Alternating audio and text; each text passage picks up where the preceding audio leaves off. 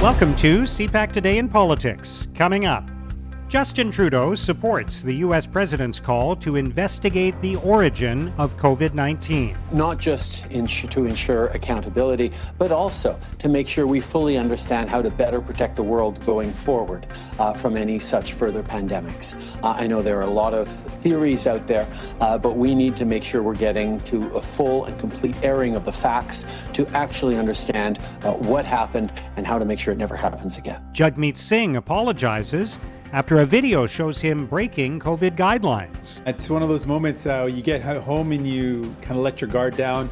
Uh, lots of folks uh, kind of get home and start to feel like, oh, you're comfortable at home.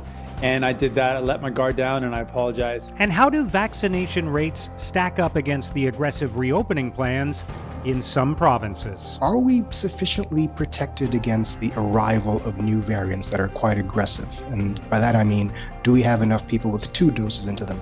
We're thinking about this summer as a one-dose summer, but really we need two doses in a lot of people before we can start really thinking about aggressively opening. It's Friday, May twenty-eighth. I'm Mark Sutcliffe. Let's get right to the top political stories this morning. I'm joined by C B C at-issue panelist Althea Raj. Althea, thank you for being with us today. Good morning, Mark.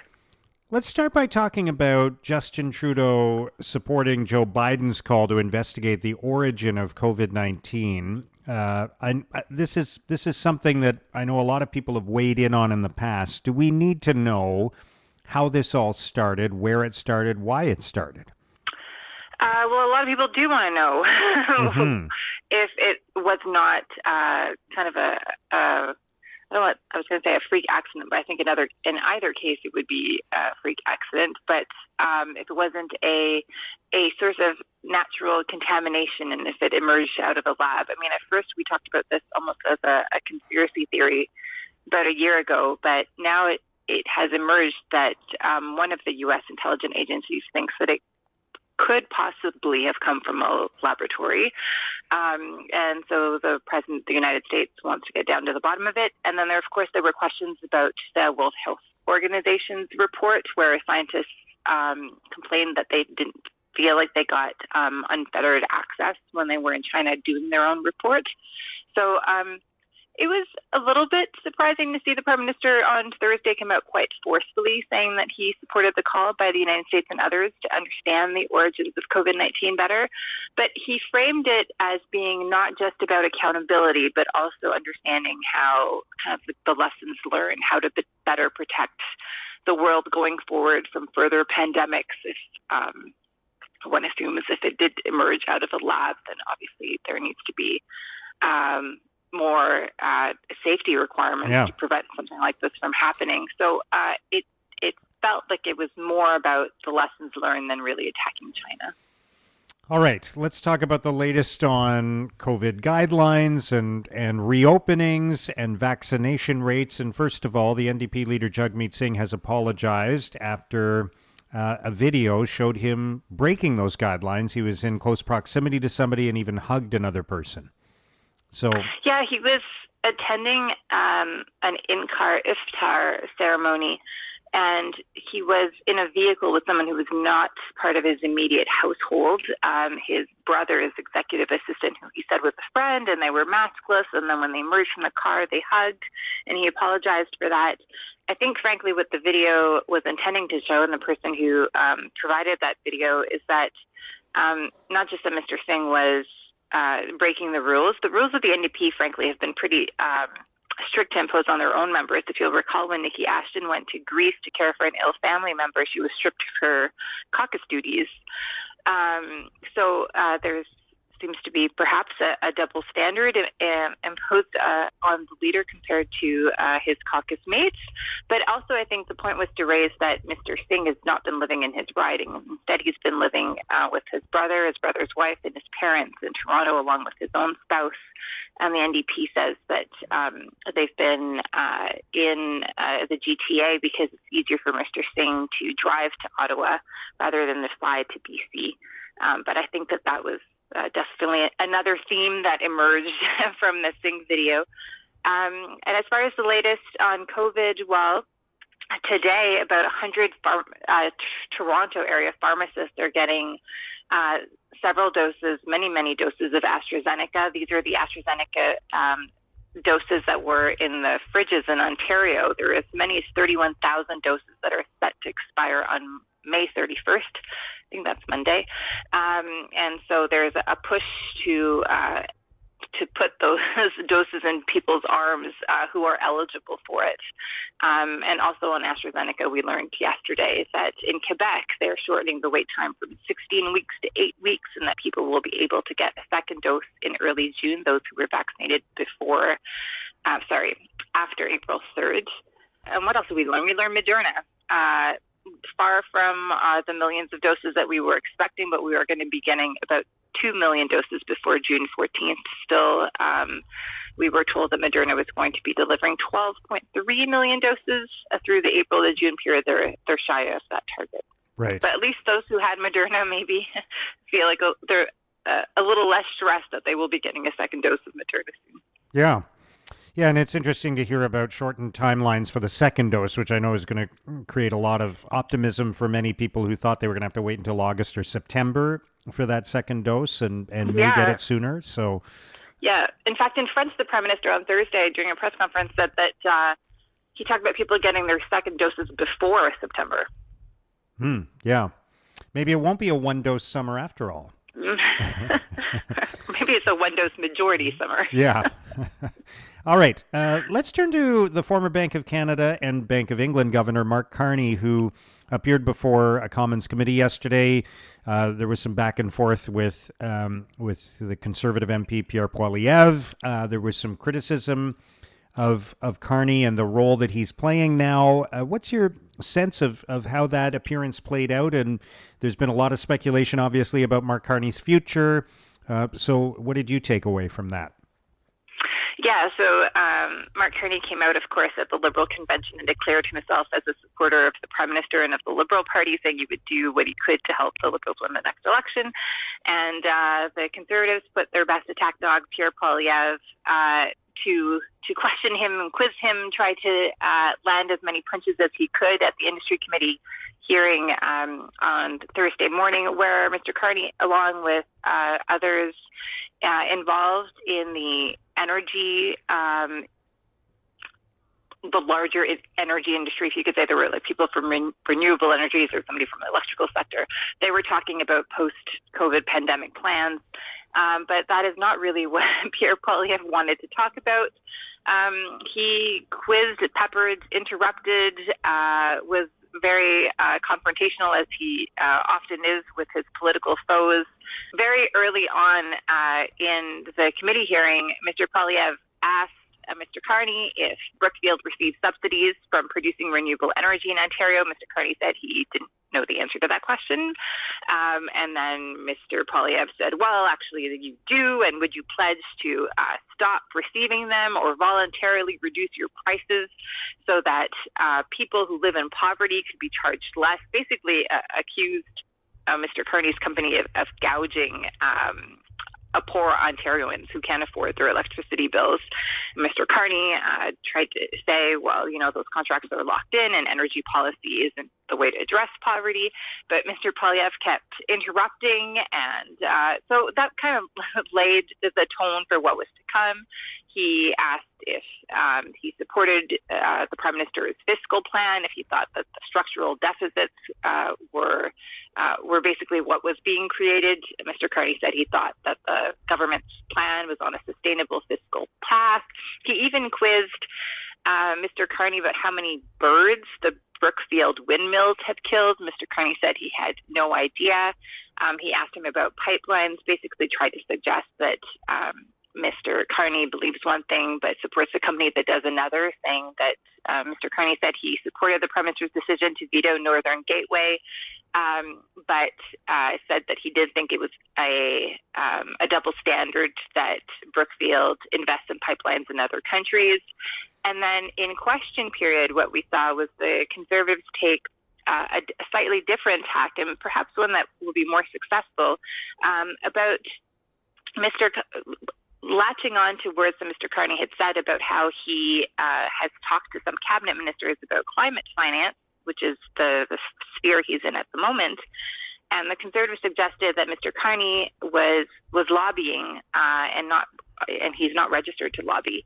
Um, and was this again in the frame of the the Liberals um, doing one thing for their friends, but uh, everybody else having to play by the rules? Right. Jonathan Wilkinson was left to answer those questions because the Prime Minister was not in question period. He said Mark Carney was an obviously eminent Canadians, that uh, you know, he advises the a United Kingdom government on climate policy, and that he, uh, this is Mister Wilkinson, consults with people all the time. Um, but I think you can expect to see um, a little, a little bit more on these lines of attacks. And of course, for Mister Carney, who is perhaps contemplating running for the Liberals in the next election, this is certainly a taste of what's to come. Yeah. All right. Very quickly, um, we should touch briefly on, on the news about Liberal M P Will Amos, who um, who sent a message out last night that for a second time he had been caught in an awkward situation in a, a virtual meeting, and so he has stepped aside uh, from his role as a parliamentary secretary. So just give us the, the quick details on this. Yeah, Mark, I really don't know that much about it. It came as a complete surprise to me, and I think to many other people uh, who watch Parliament Hill. So Will Amos, the Liberal M P, um, basically he tweeted out a statement uh, late last night saying that um, on Wednesday night, while attending a House of Commons proceeding virtually, um, he urinated without realizing he was on camera. He said he was deeply embarrassed by his actions.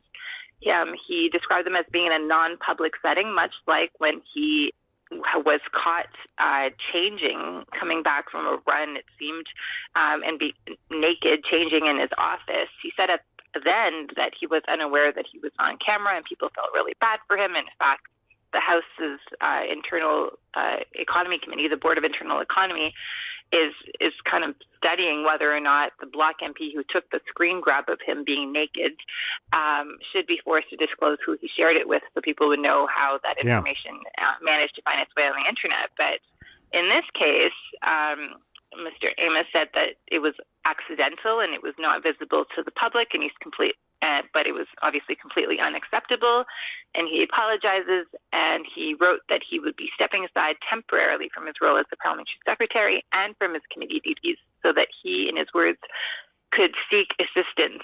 Um, hmm. I haven't heard about this incident from anybody else. I don't understand how it happened. Did he bring the computer with him to the bathroom? Uh, there are, at the moment, there don't seem to be many details around it. Um, but it is a very, very strange story. Yeah. All right. Althea, thank you so much for joining us today. Have a great weekend. Thank you very much. You too, Mark. That's C B C At Issue panelist Althea Raj. The best way to beat back the third wave is vaccines. Vaccines are the key. Thus far, President Biden has said no. I say, let's go, Joe. The right answer is yes. Now, here's what political columnists and commentators are writing about today. In the Globe and Mail, Jillian Horton argues Manitoba Premier Brian Pallister's embarrassing plea for vaccines from Joe Biden misses its mark. Horton writes, for the past several weeks, with our case counts rising and Canadian vaccine supplies bottlenecked, Pallister has alternated between throwing tantrums and touring potato plants. So when he called for Joe Biden to send vaccines, it was almost comical. Is it reasonable to make a plea for some of the United States' unused vaccines? Perhaps. But it seems Mister Pallister is unaware that bullying only works in one's own sphere of influence. In the Toronto Star, Susan Delacourt argues, hiring Boris Johnson's advisors shows Erin O'Toole's Conservatives don't plan to play nice. Delacourt writes, something about Johnson's politics obviously has sent Canadian Conservatives knocking on the doors of people who helped him move into ten Downing Street. We can divine two conclusions from these contracts. The Conservatives are serious about the looming data war with the Liberals, and they don't intend to play nice. They are sending a strong hint of how much they want to regain their footing and how far behind they are at present. At National News Watch, Ben Carr argues democracy belongs in the classroom. Carr writes, this week, the principal of a school in Steinbach, Manitoba, told his teachers they were not to talk about COVID nineteen because it was too sensitive of a subject to be discussed in classrooms. Two days later, the Minister of Education said the classroom is an appropriate place to discuss government policy in regards to proposed changes to the education system. How can we prepare our kids for a world full of challenge and hostility if they are not able to first learn resilience and understanding in safe, supported environments? Now, here's what's coming up on Canada's political agenda. A parliamentary committee is meeting today to decide whether to hold sittings on the latest protectionist threat from the United States to Canadian softwood lumber. C PAC's Martin Stringer has more. Mark, the four Conservative members of the Commons International Trade Committee have officially requested that the committee immediately start special hearings into the announcement by the U S Commerce Department that it intends to double the duties and tariffs on Canadian softwood lumber. The U S and Canada have been without a softwood lumber treaty since the last one expired in two thousand fifteen, and new import duties were imposed on Canadian softwood in two thousand seventeen. Canadian producers breathed a sigh of relief when the U S Commerce Department last year massively cut the tariffs.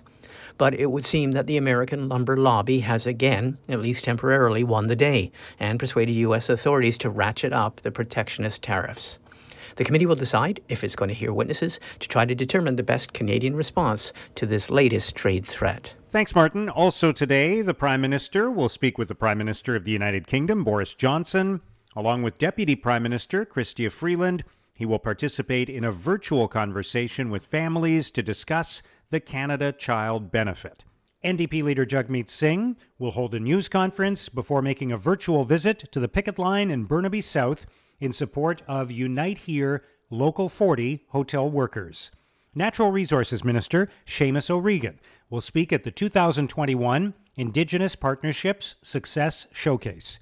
Minister of Seniors Deb Schulte will announce investments in high-speed internet that will impact the York region communities of Vaughan and East Gwillimbury, Ontario.